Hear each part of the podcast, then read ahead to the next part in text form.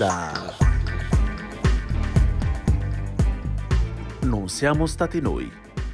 Programma musicale a cura di Arcadio Baracchi e Jacopo Fallani. E benvenuti a una nuova puntata di Non siamo stati noi. Una trasmissione che spiega come niente si crea, nulla si distrugge, ma tutto si elabora da Mozart e Sonic Youth, a cura in compagnia di Jacopo Fallani e Arcadio Baracchi.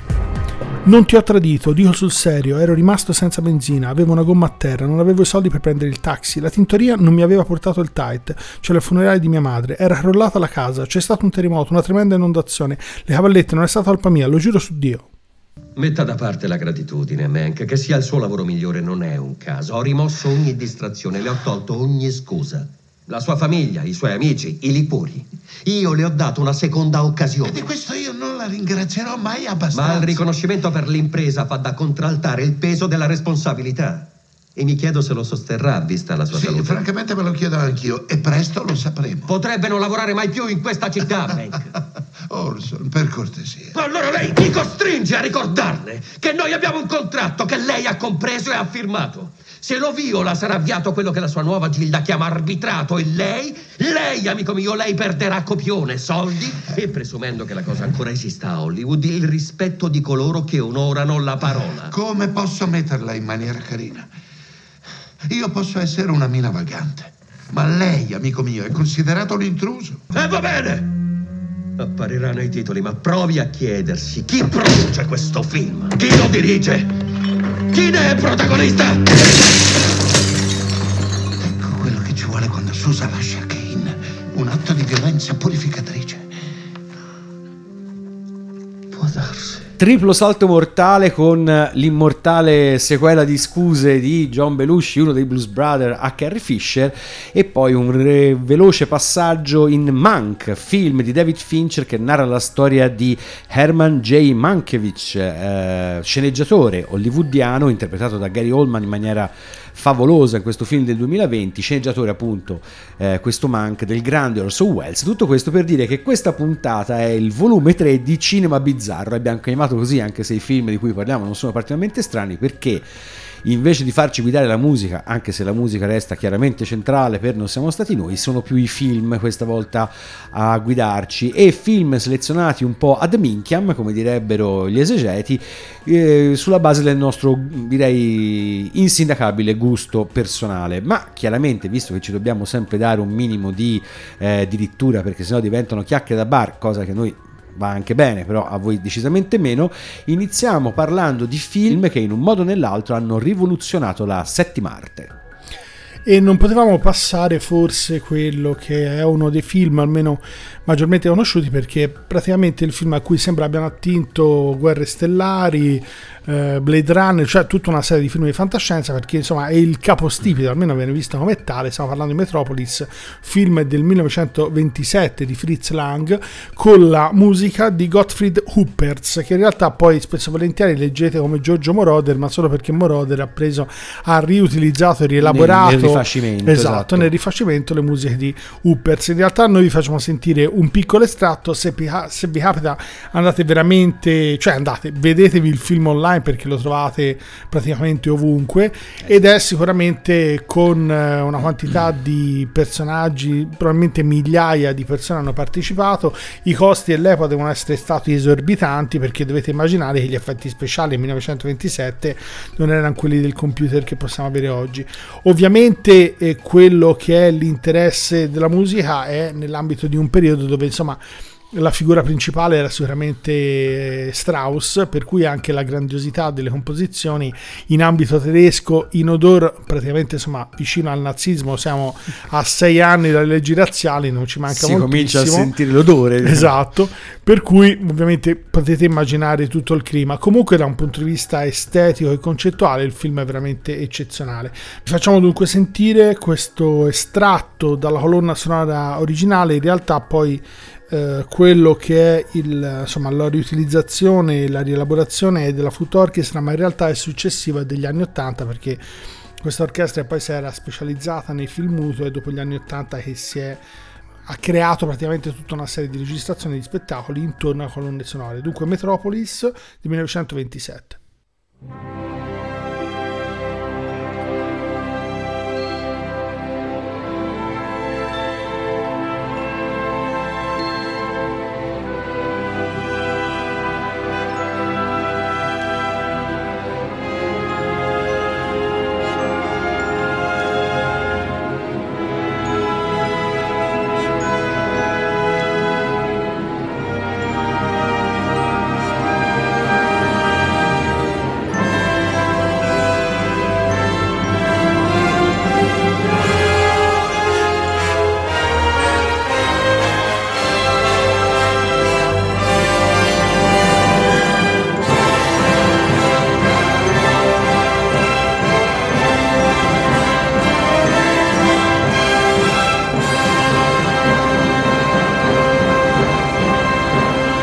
Metropolis del 1927, la colonna sonora, un piccolo estratto, questo era il tema principale, praticamente proprio estratto dal film. Come dicevamo, poi ci sono state riutilizzazioni successive, anche in particolare per opera di Giorgio Moroder, che insomma è famoso perché fondamentalmente, a parte per l'uso dei sintetizzatori, per le sue collaborazioni con tantissimi artisti della scena internazionale pop, e personaggio ancora oggi in grandissimo spolvero, sì, peraltro, ancora sì, è conosciutissimo, siamo... del 40, per cui esatto, c'ha 83 anni.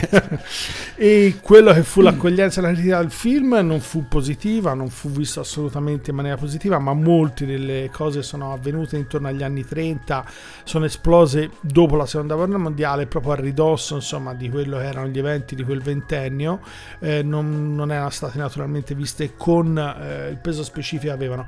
Non ultimo questo film, che poi in realtà invece ha avuto tutta una serie di ripercussioni enormi nell'ambito cinematografico, addirittura spingendosi alla fine degli anni 80-90, e insomma per chi ancora oggi è appassionato di film, quando riguarda naturalmente un film come Metropolis, riconosce insomma una serie di anticipazioni su tantissimi piani che tutt'oggi probabilmente avrebbero ancora possibilità di spunto. E rimaniamo appunto nell'ambito, se Arcadio con Metropolis annusava l'inizio del nazismo, qui in realtà prendiamo proprio la fine, anzi il momento nel quale il nazismo e il fascismo già finiscono, con il movimento del neorealismo, uno dei massimi contributi della cultura e in particolare della cinematografia italiana alla cinematografia mondiale, per così dire. Fenomeno culturale cinematografico piuttosto, diciamo, criticato e bistrattato, perché un altro famoso cineasta italiano, Ettore Scola, fa dire a un personaggio di uno dei suoi principali film, C'eravamo tant'amati, interpretato da Stefano Sattaflores, una spiegazione sintetica ma molto, come dire, suggestiva di quelle che erano le critiche contro questo film, contro questi film fatti di stracci, di povertà, eccetera. Però giustamente la necessità di raccontare l'Italia dell'immediato secondo dopoguerra era molto impellente, e a questo, diciamo, si accompagnava anche un uso delle musiche che in parte doveva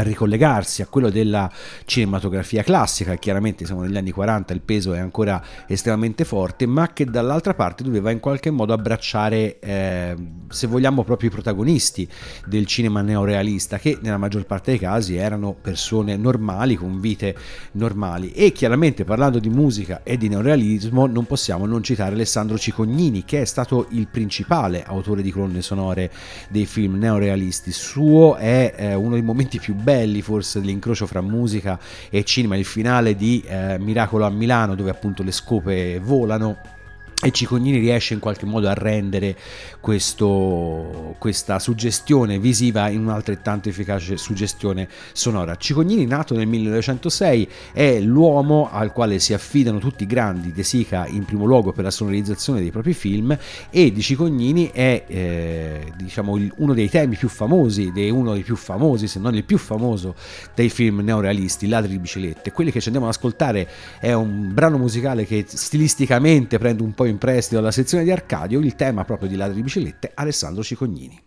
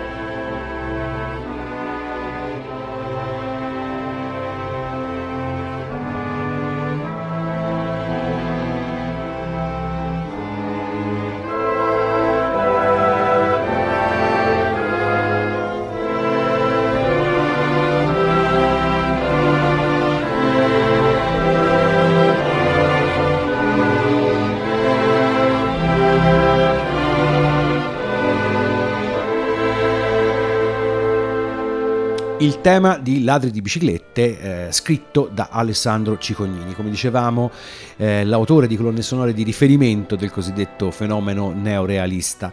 Chiaramente, oltre, come prima accennavamo, il debito che comunque le colonne sonore dei film neorealisti pagavano alle colonne sonore classiche ancora degli anni 30, c'è anche un approccio appunto di apertura verso la musica popolare che in alcuni film permette l'inserimento per esempio del Boogie Woogie, che era arrivato in Italia grazie allo sbarco degli alleati statunitensi appunto durante la seconda guerra mondiale, in quello che può sembrare un accostamento stridente, perché chiaramente il neorealismo, come dicevamo, è un fenomeno esclusivamente italiano, quindi l'inserimento di questa musica straniera potrebbe sembrare un po' strano. In realtà è sempre necessario ricordare che appunto il neorealismo parlava della società esattamente per com'era, la voleva raccontare in maniera molto diretta, e quindi l'inserimento di musiche popolari, sia nel senso di appunto molto note come il boogie, sia nel senso proprio di brani di radice popolare come per esempio Tamburiata Nera, all'interno delle colonne sonore dei film funzionava appunto per esaltare questo aspetto tipicamente neorealista. Oggi ogni tanto nel cinema italiano continuano a apparire dei piccoli revival di neorealismo. Il cinema in generale in Italia si è spostato verso altri lidi, si è forse più attaccato a quello che potremmo chiamare il cinema borghese, però insomma questo, come dicevamo, rimane sempre uno dei principali contributi della cinematografia italiana al cinema di tutto il mondo. A questo punto ci spostiamo, alziamo un po' i toni, leviamoci da questi toni un po', come dire, quasi ridondanti, per goderci invece il classico momento di che cosa ci garba. A te, Arcadio, che cosa ti garba?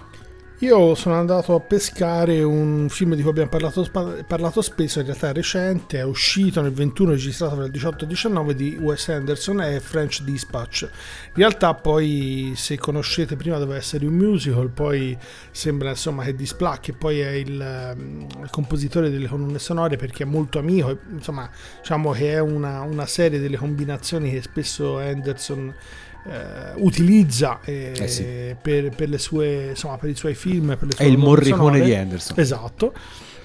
E alla fine poi insomma il cast è un po' variato nel tempo, siamo arrivati a quello che poi insomma è l'idea che probabilmente era già chiara all'inizio, prima insomma di tutte le come dire, i gossip che erano usciti fuori, ma in realtà serviva probabilmente anche per aumentare l'interesse nei confronti del film. Alla fine il film, non so se l'avete visto, vi conviene andarlo a vedere, ma fondamentalmente si tratta di una sorta di necrologio della chiusura di una rivista, perché muore il suo direttore e noi facciamo sentire proprio il tema del necrologio, che insomma è un branetto di 3 minuti e mezzo, e che chiede fondamentalmente di chiudere la rivista facendo l'ultimo numero, citando quelle che sono praticamente gli avvenimenti più curiosi che la rivista ha trattato come eventi nell'ambito insomma di tutta la sua carriera come rivista.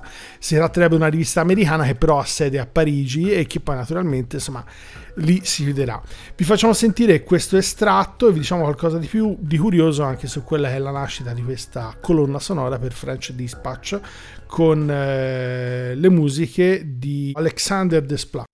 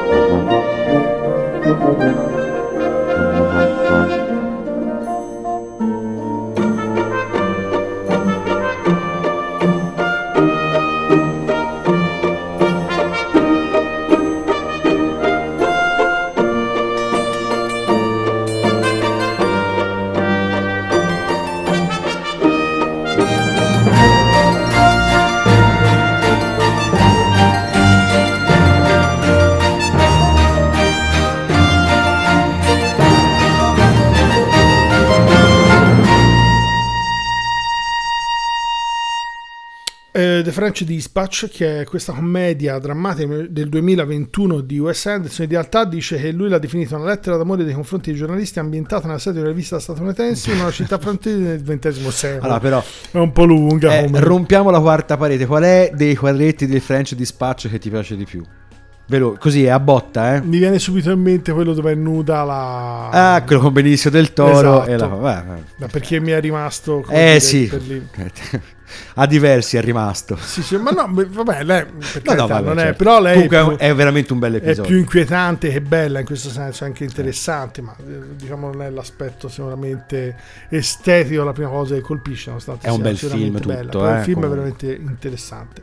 Come dicevamo, la colonna sonora è sempre con la firma di Alexandre Desplat, che è questo compositore. In realtà poi, se leggete la sua biografia un po' articolata, ha studiato vari strumenti, fra cui pianoforte, flauto, poi si è dedicato fondamentalmente alle colonne sonore e diciamo che in realtà è molto vicino a un po' a quella dimensione che anche in maniera piuttosto apparente risulta nei film di Wes Anderson, per cui c'ha queste marcette un po' ironiche con gli strumenti che sono usati anche in maniera particolarmente semplice, più su quello che sono le caratteristiche timbriche e non tanto su un aspetto compositivo particolarmente intricato e complesso. Però è proprio questo l'aspetto che probabilmente fortifica e amplifica tutto quello che è un po' l'apparenza di film Wes Anderson, per cui sembrano sempre, insomma, dei dipinti fondamentalmente fatti di colori particolarmente sgargianti, di elementi particolarmente evidenti, e bisogna sempre un po' capire cosa c'è sotto, perché l'atteggiamento è sempre, almeno per quanto mi riguarda come immagine, piuttosto ironico. È bello perché Desplat delle volte sembra Jan Tiersen in quello di Il mondo di Amélie, se lo obbliga a non usare la fisarmonica. Esatto. Senza pianoforte, esatto, puoi usare tutto tranne che la fisarmonica e il pianoforte, c'hai quello sostanzialmente. Va bene, io in realtà, appunto, restando nell'intrattenimento di qualità, diciamo così, film che ci sono piaciuti, comfort movie, mettetela un po' come vi pare, vado molto indietro nel tempo, quasi alla mia gioventù, con uno di quei film che quando proprio uno è tanto triste o tanto allegro si mette in sottofondo magari mentre fa le pulizie di casa, che è Harry ti presento Sally, un classico della commedia dolce barra moderna, chiaramente con Billy Crystal e Meg Ryan. Film firmato da Rob Reiner nel 1989. Rob Reiner ha filmato film molto diversi gli uni dagli altri. Per chi volesse vederlo in faccia, fate presente The Wolf of Wall Street di Martin Scorsese, il babbo incazzoso di Leonardo DiCaprio e Rob Reiner, quindi avete associato il regista di Harry Met Sally con l'uomo che si incavola perché spendono troppi soldi in prostitute. In realtà, nella perfezione, diciamo così, di costruzione stilistica di Harry ti presento Sally, la colonna sonora gioca un ruolo fondamentale. L'ambientazione del film è New York in varie fasi dell'anno, ma soprattutto in autunno con le feste natalizie eccetera, e quindi la musica per un film del genere, appunto commedia moderna, non poteva comunque restare che non qualcosa di vagamente gezzato. In quegli anni il nome di Harry Connick Jr. è forse il primo che veniva in mente, un po' l'epigono di Michael Bublé, se la vogliamo dire, con il vantaggio che Connick Jr., oltre a essere autore delle musiche, pianista eccetera, era più che impostato, diciamo, verso la ricerca del canto melodico e virtuosistico, decisamente alla riscoperta della tradizione dei cosiddetti crooner. E quindi da questo punto di vista la colonna sonora è perfetta, nel senso proprio di funzionale alla logica del film. Il brano che ci andiamo ad ascoltare è uno dei brani principali, diciamo, della colonna sonora, It Had to Be You, che viene utilizzato durante tutto il film più o meno come sottotema.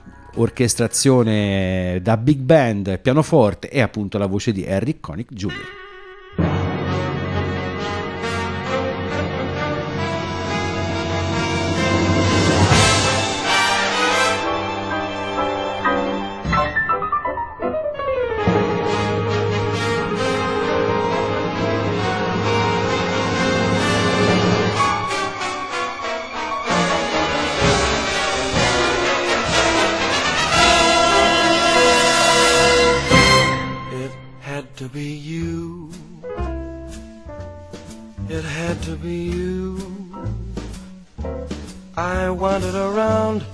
Finally found the somebody who could make me be true, could make me be blue, or even be glad just to be sad thinking of you. Some others I've seen might never be mean, might never be cross or try to be boss, but they wouldn't do, for nobody else gave me a thrill. With all your faults, I love you still.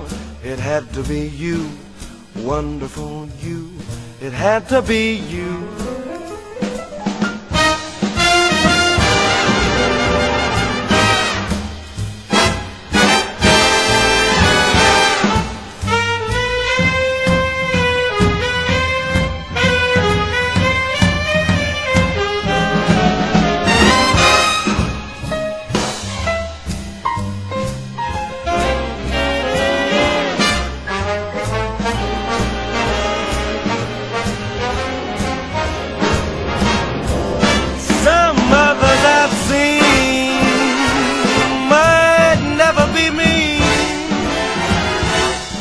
Never be cross, try to be boss, they wouldn't do, for nobody else gave me a thrill.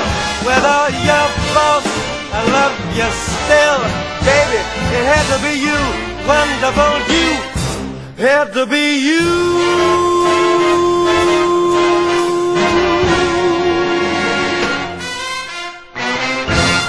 (1989) Harry Connick Jr. di Had to Be You, altro brano molto noto all'interno della colonna sonora di Harry Ti Presento Sally è But Not For Me, che chiaramente non è un inedito di Connick Jr. ma è di Gershwin. La bellezza, fra virgolette, della musica di Harry Connick Jr. in quegli anni è la passione quasi filologica appunto per l'epoca delle grandi big band e dei crooner, cioè i cantanti con la voce soprattutto impostata nel registro medio-basso, quelli che noi in Italia chiameremmo cantanti confidenziali. In realtà qui di confidenziale c'è ben poco, perché appunto l'impostazione è quella della big band alle spalle di questi cantanti, quindi sì, la voce bassa, suadente, vellutata, ma ci voleva anche un po' di ciccia, se no diciamo la musica non arrivava. Invece, rimanendo appunto sul film e in particolare su Rob Reiner, che abbiamo prima citato, prima o poi dovremmo citarlo di nuovo, perché si tratta del regista di This Is Spinal Tap, il finto documentario sulla finta heavy metal band degli anni 80, dove appunto c'è la famosa scena dell'amplificatore per chitarra che suona più forte degli altri perché arriva a 11. Ci sarebbe da farci una puntata solo su quello, ma insomma troveremo il modo di parlarne magari nel volume 4 di Cinema Bizzarro in maniera più estesa. A questo punto, visto che siamo passati appunto dal nostro intrattenimento di qualità, arriviamo invece all'intrattenimento che piace un po' a tutti, perché fa ridere, perché è smanacciato o perché è particolarmente strano. Ho scelto un film che, non so, probabilmente con gli occhi di oggi, poi bisogna vedere se la mia valutazione è errata, nell'errore addirittura, però insomma ci sono una serie di film negli anni 80 che strizzavano l'occhio alle colonne sonore con l'elettronica e insomma un occhio verso l'ambiente, verso il rapporto fra uomo e natura. Fra questi c'era tipo Lady Hawk, che però insomma faceva un salto nel passato, nel Medioevo, e quello che in realtà mi ha sempre un po' affascinato in questo film, che si chiamava Mai Gridare al Lupo, e lo dico in italiano perché tanto insomma è la traduzione di quello che è il titolo originale. Una volta tanto. Esatto. Il film è diretto da Carroll Ballard e quello che poi è la colonna sonora è di Isham, e peraltro è la sua prima colonna sonora. Peraltro, se voi andate a vedere, insomma, a parte ovviamente quella che è la sua carriera come musicista, quella che è quella come compositore, non è indifferente. Sono veramente tantissime le colonne sonore che lui ha scritto, o che se perlomeno non ha scritto ha insomma un modello come altri compositori insomma che lavorano all'elettronica, ha composto direttamente, perché poi spesso e volentieri gli viene l'idea da quello che sembra, fanno sicuramente o dei grafici o praticamente insomma delle strutture di natura diversa, ma non una composizione vera e propria fatta di note per capirsi, e utilizzano poi i suoni li compongono insieme. Il Never Cry Wolf è fondamentalmente un film tutto incentrato su una sorta di biologo canadese che viene spedito in mezzo all'Artico canadese per cercare di capire come mai i caribù stanno morendo, anche perché l'idea è che vengano attaccati dai lupi. Poi in realtà si crea un rapporto intenso fra questo biologo e questi lupi e diventa una sorta di diario fra sopravvivenza e studio di questi animali. Il film a mio avviso è particolarmente bello e la colonna sonora rende perfettamente, insomma, quelle che sono anche le atmosfere. Il sunto ve lo facciamo successivamente all'ascolto e vi lasciamo direttamente con un estratto di, speriamo, qualche minuto di Never Cry Wolf con la traccia che è chiamata Soundtrack Suite di Mark Isham.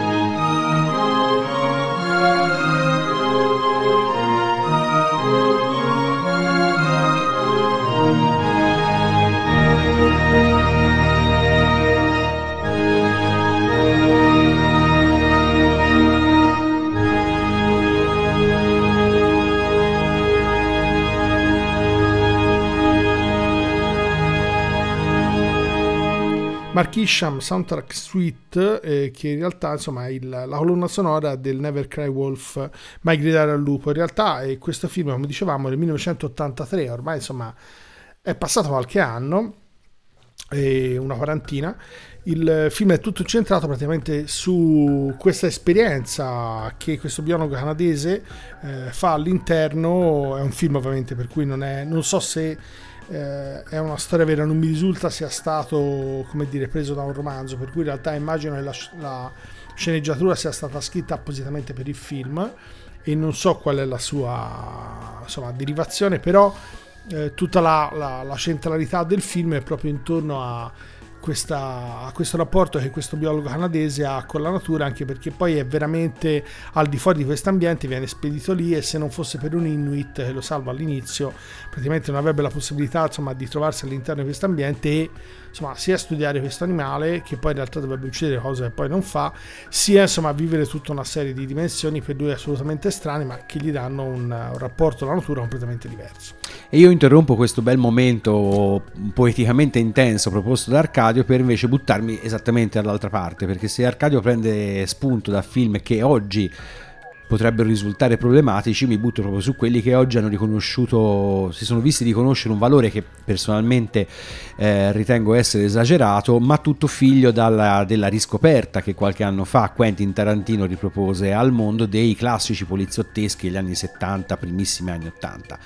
Film fatti più o meno in serie, che in alcuni casi avevano il vantaggio di essere musicati da grandi autori. Ora a tutti viene in mente Morricone, però Morricone sì, ha scritto anche per i poliziotteschi, ma soprattutto per grandi autori degli anni 70 che non è che proprio facessero poliziotteschi. Forse il primo nome che viene alla mente immediatamente dopo Morricone è Piero Piccioni, che Arcadio riproporrà più tardi. Insomma, una serie di nomi che ultimamente sono diventati un po' più famosi, a parte Morricone, di quanto non lo fossero qualche anno fa, proprio per sull'onda della riscoperta di cosiddetti poliziotteschi. Milano spara, la polizia si incazza, insomma quel tipo di film lì. E sull'onda di questa riscoperta i Calibro 35 sono la band di riferimento non solo in Italia ma anche in Europa, perché partendo da un'operazione filologica che riguardava non solo le musiche ma anche gli strumenti, la strumentazione d'epoca, la riproposizione in maniera pedissequa di tutta una serie di situazioni e suggestioni musicali che in alcuni casi erano molto più efficaci rispetto ai film stessi, hanno in qualche modo riportato in auge un genere musicale quasi a sé stante, cioè quello che negli anni 70 mescolava il funky bianco con il rhythm and blues, con alcuni elementi di rock, tutto per appunto supportare le scene, tipicamente gli inseguimenti, le scene violente, ma anche le scene, diciamo, un po' piccanti che di solito si trovavano all'interno di questi film. Il brano che abbiamo scelto si intitola Tutta Donna ed è una riproposizione di una cover ai tempi cantata da Lola Falana all'interno di un film, Stasera mi butto, del 1967, film, diciamo, definirlo leggerino è fargli un piacere, però la rilettura dei Calibro 35 è particolarmente efficace, quindi ce l'andiamo ad ascoltare con questa Tutta Donna, Calibro 35.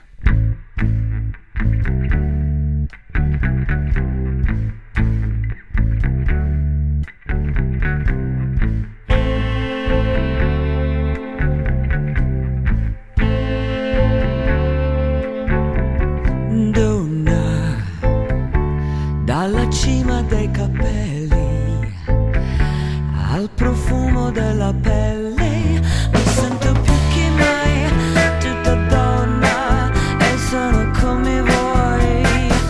Donna con i pregi ed i difetti, sono quello che tu cerchi e sono come sai tutta donna.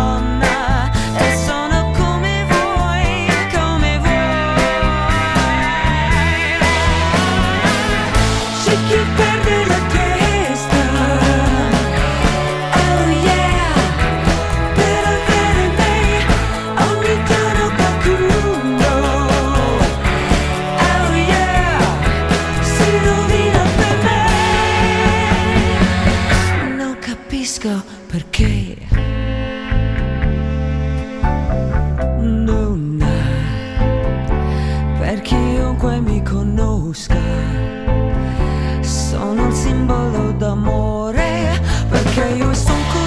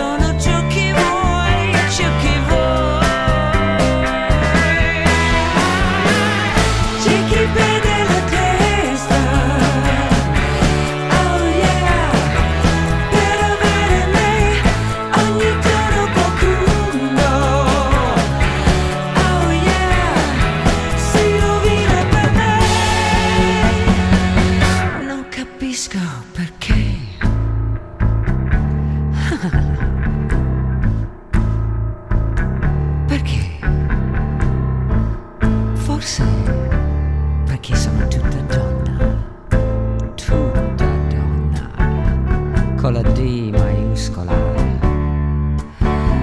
Forse. Tutta donna, Calibro 35, appunto la rilettura di un brano di interpretato da Lola Falana nel 1967 per la colonna sonora di Stasera mi butto, qui appunto insieme a Calibro 35 con la voce di Georgine Calwaite, voce molto intensa che anche nella riproposizione dell'accento, come dire, fortemente English di una chiaramente madrelingua inglese risulta appunto ancora più, se possibile, filologica. Come dicevamo, la filologia è un po' il marchio di fabbrica di Calibro 35, che non solo ripropone tutta una serie di stilemi musicali, ma riutilizza la strumentazione d'epoca, anche addirittura le tecniche di registrazione tipicamente degli anni 70, dischi fatti come si faceva una volta, diciamo, e magari con un effort produttivo forse un pochino più evoluto, perché ai tempi molte di queste colonne sonore erano fatte praticamente a macchina, senza arrivare ai livelli di Hollywood dove ci sono orchestre che riescono a fare 20 colonne sonore al giorno, però si trattava dell'onesto lavoro di onesti musicisti e professionisti dell'ambito della musica che ricevevano, diciamo, delle commissioni abbastanza vaghe su quello che era necessario fare per sonorizzare questi film, che erano sostanzialmente a basso budget, quindi si mettevano lì e nel giro di pochi giorni ti realizzavano una colonna sonora. Quindi da un certo punto di vista anche la riscoperta di un artigianato, quello appunto dei turnisti e dei compositori in serie, che anche questo varrebbe la pena forse un giorno una puntata solo per loro. A questo punto chiudiamo, andiamo verso la chiusura di questa puntata dedicata al cinema a spasso, diciamo, per i cinema, con il nostro bellissimo paese. Non potevamo dunque non passare la colonna sonora di un Piero Piccioni qualsiasi, naturalmente, che te lo spiego a fare, che ci potremmo inerpicare verso racconti tipo la morte della signorina Montesi, che in realtà è stato un caso di cronaca forte che è durato per moltissimo tempo, nel 1953, perché in realtà Piero Piccioni, che infatti che come nome d'arte usava Piero Morgan, sì, nome omen, esatto, e che in realtà insomma comparve in questa indagine dopo che questa ragazza morì giovanissima annegata come il biondino, e si scoprì in realtà che era Piero Piccioni. Insomma, lo scalpore fu dato dal fatto che era il figlio di Attilio Piccioni, che era ministro con governi democristiani, personalità particolarmente importante nell'ambito della democrazia cristiana, per cui insomma, e nello stesso periodo suo padre naturalmente era all'interno del governo, per cui insomma questa cosa fece parecchio scalpore. In realtà poi Piccioni ha subito a seguito di questo evento tutta una serie di problemi da un punto di vista di immagine, in qualche modo l'hanno leso sicuramente, almeno da una parte perché all'epoca faceva attività jazzista in ambito italiano, insomma era un po' particolare, stiamo parlando degli anni 50, per cui è già insomma un caso limite, dall'altra perché queste colonne sonore naturalmente sono diventate un po' viste con le produzioni di regia come Zampa o Salic come film di serie B, per cui alla fine anche il Medico della Mutua, che è la colonna sonora che vi facciamo sentire, se non fosse stato per alcuni gruppi come ha già citato precedentemente Jacopo, e un po' per alcune insomma riletture anche da parte di musicologi che hanno cominciato a interessarsi alle colonne sonore dei film, insomma sarebbero fortemente dimenticate. In realtà poi questo materiale è sicuramente molto valido anche in rapporto poi a quali sono le tematiche dei film utilizzate. Vi facciamo sentire quello che è il tema fondamentalmente principale, poi riutilizzato anche nel sequel del Medico della Mutua, quella di Villa Celeste per capirsi, e vi facciamo sentire quello che è la marcia di Esculape, sarebbe il nome originale, tratto dal Medico della Mutua, con le musiche di Piero Piccioni.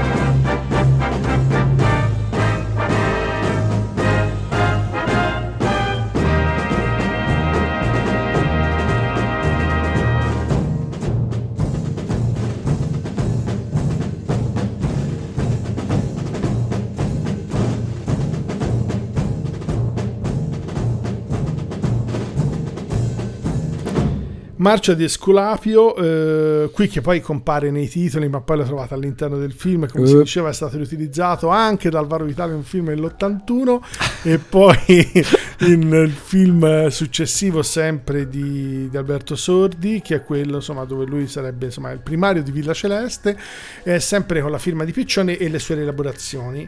E come dicevamo insomma queste sono musiche che se non fosse stato più per un ambito pop probabilmente sarebbero state ampiamente perse, e naturalmente nell'ambito classico tutt'oggi non sono assolutamente riutilizzate, ma questo accade anche con figure di altro tipo, tipo Nino Rota.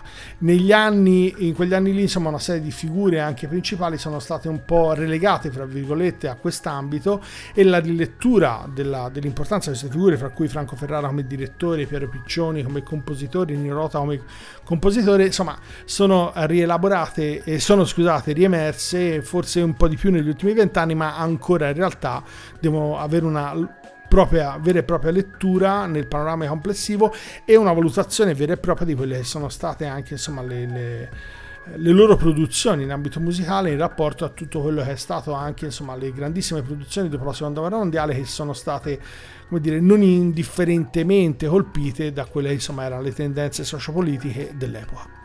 E chiudiamo con quello che forse sta diventando, è già diventato perché siamo già quasi al riconoscimento diciamo istituzionale, il compositore par excellence del nuovo cinema italiano, nuovo nel senso di quello che sta uscendo in questi ultimi anni, che è Teo Teardo. Teo Teardo nasce a Pordenone nel 1966, il suo nome emerge nei primissimi anni 90 soprattutto nell'ambito dei Meathead o comunque in generale della scena italiana elettronico ambient industriale, e poi da lì diciamo una carriera molto molto sotterranea, anche se sempre particolarmente interessante, fin quando nel 2000 niente po' di meno che Gabriele Salvatore, già vincitore di un premio Oscar, gli affida la colonna sonora di Denti, uno dei suoi film più bizzarri e da questo punto di vista il più adatto sicuramente a essere sonorizzato da Teo Teardo, che a quel punto esplode diciamo così a livello cinematografico con collaborazioni veramente a 360 gradi, da Guido Chiesa a Paolo Sorrentino, che più ne ha più ne metta. La particolarità delle colonne sonore di Teo Teardo è che si riconoscono a questo punto in maniera indelebile, un po' come quelle di Desplat o appunto gli anti-Herzen come dicevamo prima, si riconoscono praticamente dall'inizio del film, anche se non sai che la colonna sonora è fatta da Teo Teardo, alla fine la riconosci quasi sicuramente. Ci sono degli elementi ricorsivi come l'uso degli archi, specie al modo del violoncello, le chitarre trattate e un senso di spaziosità e di tensione quasi continua. Questo senso di spaziosità e tensione si traspone anche alle operazioni musicali che Teardo compie al di fuori delle colonne sonore, in particolare la sua collaborazione ormai piuttosto lunga e consolidata con Blixa Bargeld, cioè il grande leader di Nessuzzende Noi Boiten, che con Teardo ha trovato diciamo un suo pari, un suo degno collaboratore, non male per essere uno che ha lavorato un 20ennio con Nick Cave. Chiaramente il progetto è molto meno numeroso sia dei Bad Seeds che dei Zende Noi Boiten, però appunto è anche in questo caso è facile riconoscere tutta una serie di stilemi molto cari a Teardo, che lui appunto traspone dalla musica per film alla sua musica e viceversa. Il brano che ci andiamo ad ascoltare, Quiet Life, è a sua volta il brano che abbiamo utilizzato durante i titoli di testa di un episodio della serie Dark, Teo Teardo e Blixa Bargeld. Maybe this time, maybe this time I'll outwit my past. I throw away the numbers, the keys and all the cards. Maybe I can carve out a living in the cold at the outskirts of some city. I'll extinguish all my recent pasts, become another man again, and have a quiet life. A quiet life for me, a quiet life, a quiet life for me. quiet life for someone and a quiet life for me. I lost, I ran, I started once in you, in northern grey, in drizzling rain, in salted slush and bitter hail. But the order, as always, merciless, it wants to see me fail. So the hunter is now the hunted. Past voices call my name. I renounce my past to live again a quiet life, a quiet life, a quiet life for me, a quiet life for someone, and a quiet life for me.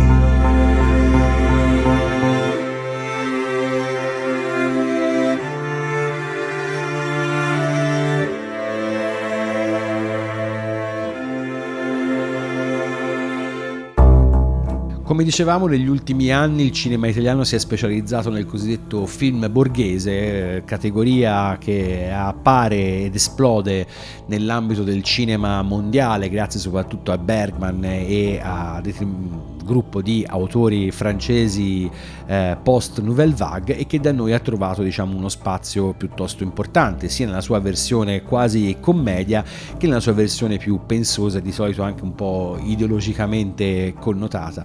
In realtà accanto a questo filone c'è un filone che sfrutta una serie di thriller psicologici, di tensioni emotive sonnacchiose nella provincia italiana, e comunque in tutti i casi le musiche di Teo Teardo funzionano perfettamente, perché in un cinema fatto di poca azione, chiaramente non è che abbiamo i soldi per fare tanti inseguimenti in macchine, esplosioni di aeroplani, c'è bisogno di una colonna sonora che in qualche modo racconti il vuoto, racconti appunto questa sensazione di soffocamento della provincia senza necessariamente trasformare il tutto in una colonna di film horror di serie B. Ma visto che stiamo un po' entrando appunto nell'ambito dei film bizzarri di quasi serie B, ma comunque con una serie di risvolti, perché non lasciare la parola a uno che di film bizzarri ne sa veramente qualcosa? Il contributo, come al solito, è letto da Arcadio. C'è chi è poeta e sa esprimersi in modo meraviglioso, usando le parole. Invece il linguaggio del cinema è il cinema stesso. Un linguaggio con cui puoi dire un'infinità di cose, per cui hai a disposizione il tempo e le sequenze, i dialoghi, la musica, gli effetti sonori. Hai un'infinità di mezzi, così puoi esprimere un'emozione e un pensiero che non potresti comunicare altrimenti. È uno strumento magico. Per me è bellissimo pensare alle immagini e ai suoni che scorrono insieme nel tempo, una sequenza dopo l'altra, creando qualcosa di irrealizzabile solo ed esclusivamente attraverso il cinema. Non si tratta soltanto di parole o di musica, è un'intera gamma di elementi che si uniscono per creare una cosa prima inesistente. È un raccontare storie, inventare un mondo, un'esperienza che gli altri non possono avere se non guardando quel film. David Lynch, signori e signori, uno che appunto di raccontare storie, raccontare mondi, come dire, ne ha fatto la sua arte, e ne ha fatto anche un mistero, perché appunto ci sono ancora miliardi e miliardi di pagine su che cosa aveva voluto dire in quel determinato film, o praticamente nel 75% della sua filmografia. Anche questo è un soggetto che meriterebbe molto probabilmente una puntata che non siamo stati noi monografica, in un certo senso. Speriamo di non doverla fare per la sua dipartita, lo dico subito.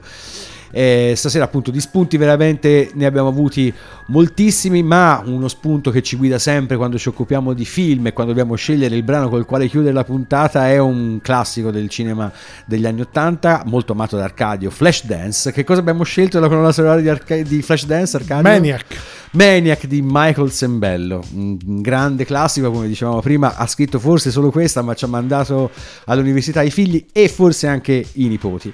Per questa puntata Non siamo stati noi è tutto, vi salutano Jacopo Fallani e Arcadio Baracchi, e ricordate che se quello che avete ascoltato questa volta vi fosse sembrato particolarmente strano, è tutta colpa di Piero Piccioni.